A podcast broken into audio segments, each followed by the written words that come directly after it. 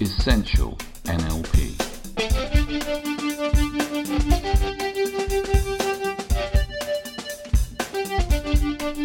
Practical skills for a great life.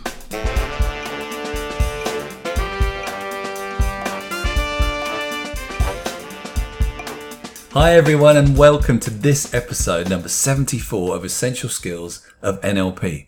If you've been listening regularly to these podcasts, you'll know I've been away for a little bit. It's been the summer, I've been traveling around the world doing extraordinary things, and I hope you guys have been too.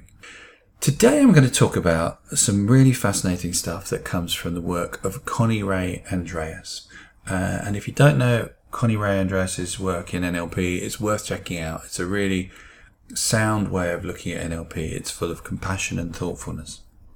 And the story begins, interestingly enough, in the home of Milton Erickson, who, if you've listened to these podcasts, you'll know about, who is a, a very, very famous uh, psychiatrist, psychotherapist, and hypnotherapist.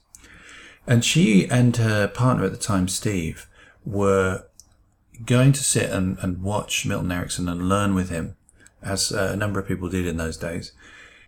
And Connie and Steve reported that Connie really enjoyed it, and Steve found it a bit dull. He couldn't quite work out why this guy was uh, mumbling and chatting his way through client work. So the next time they went, um, Steve didn't go. Connie went on her own, and she reports that she was wondering about whether she should be in this relationship with Steve or not. She had some questions about it. And so she went up to Milton Erickson at the end and she said, uh, at the end of the first day, and said, you know, could you maybe um, set aside a little time to maybe do some one to one work with me on this issue? And Milton Erickson said something strange like, well, I'll see. I'll see if I can find the time, you know. And it was, and she felt quite dismissed by this and was quite concerned about it. But she waited day after day to see if Milton Erickson would take the time to work with her on it.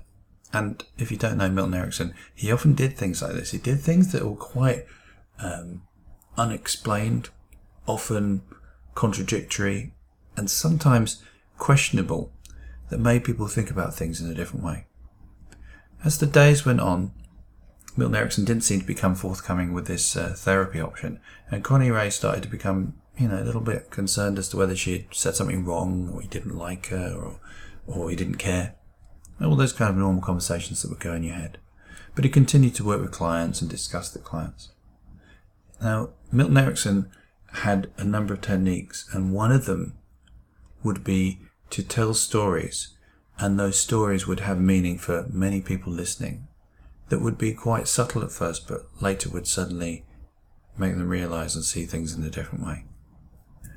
On the final day, where Connirae had kind of given up on the hope that Milton Erickson would work with her, Suddenly, something he said in one of the stories echoed within her, and she suddenly found herself in this very deep, calm, incredibly whole place where everything seemed okay.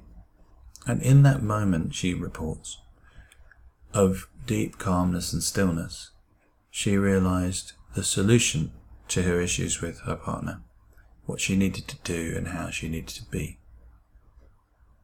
And at that moment, Milton Erickson apparently looked at her and smiled, as though this is what he had planned all along. And right at the end, he gestured to her to come over and he said, Do you still want that session with me? And she said, No, I don't need it anymore. And he said, I thought that would be the case. Now, It all sounds a bit odd, but that's how Milton Erickson quite often worked. But even more interesting was Connirae's experience on that final day of getting into this extraordinary state of peacefulness with everything. She realized was a really, really important place to come from. And she thought to herself, what if I could be in this state all the time? What if I could be in a place of acceptance, and peace and togetherness, connected, feeling whole, feeling okay. What would happen then? What if I brought this state to everything?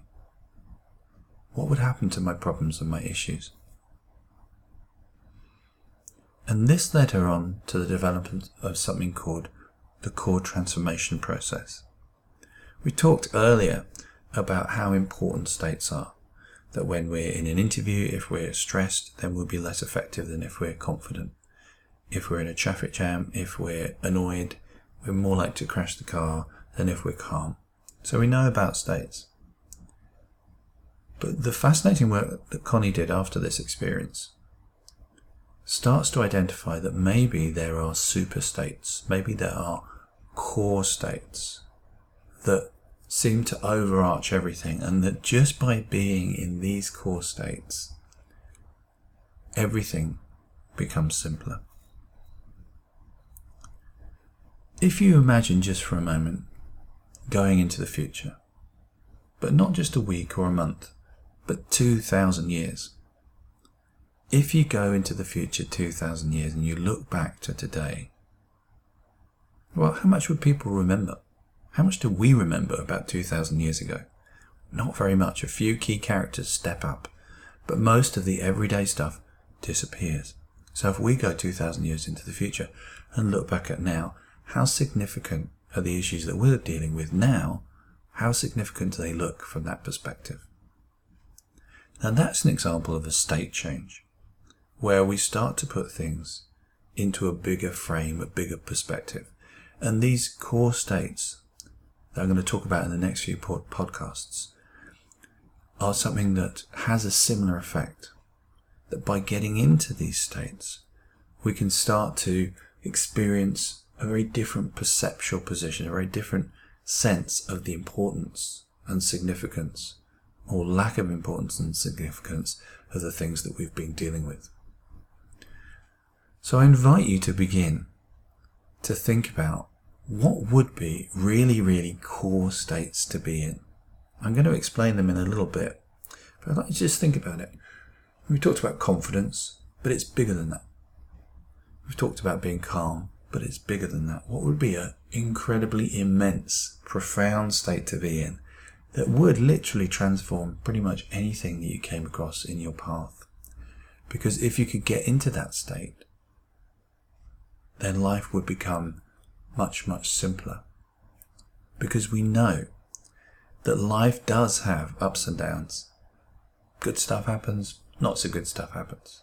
That's a given. Not everybody's going to live a charmed life. But if we can find a way to flow through that experience, if we can find a way to be, even in difficult times, that's calm in a deep way, that gives us this kind of perspective, then maybe we could steer a very different course through those obstacles. So, what are the core states? Well, rather cheekily and in a Ericksonian perspective, I'm going to let you think about that for the next few days until the next podcast. But have a think about what do you think would be the most core states, the biggest states that you or I could be in that would transform our perception of what's going on in our lives, that would give us a very different place to come from. As a kind of clue, look at the people you know who seem to be able to just cruise through life. Look at people who seem to have a deep spiritual or philosophical approach that makes them happier, appear wiser, less ruffled by things. That they seem to be able to steer this more peaceful, compassionate course through life. So I'll leave you there, dangling slightly, thinking about that. And in the next podcast, we'll start to talk about what these core states are, what it feels like, and how you can get in touch with them as easy as possible. So until then, you take care. if you like these podcast series, then I think you'd really love finding out more about how we could work together.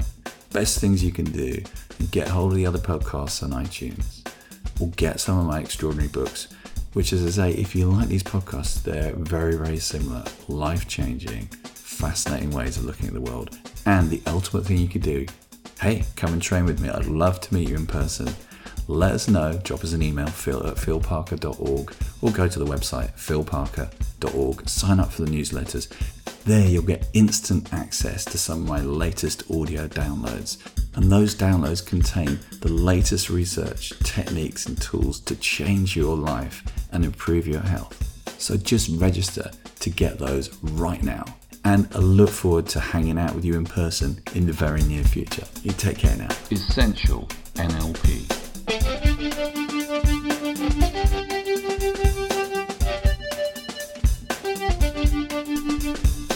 Skills for a great life.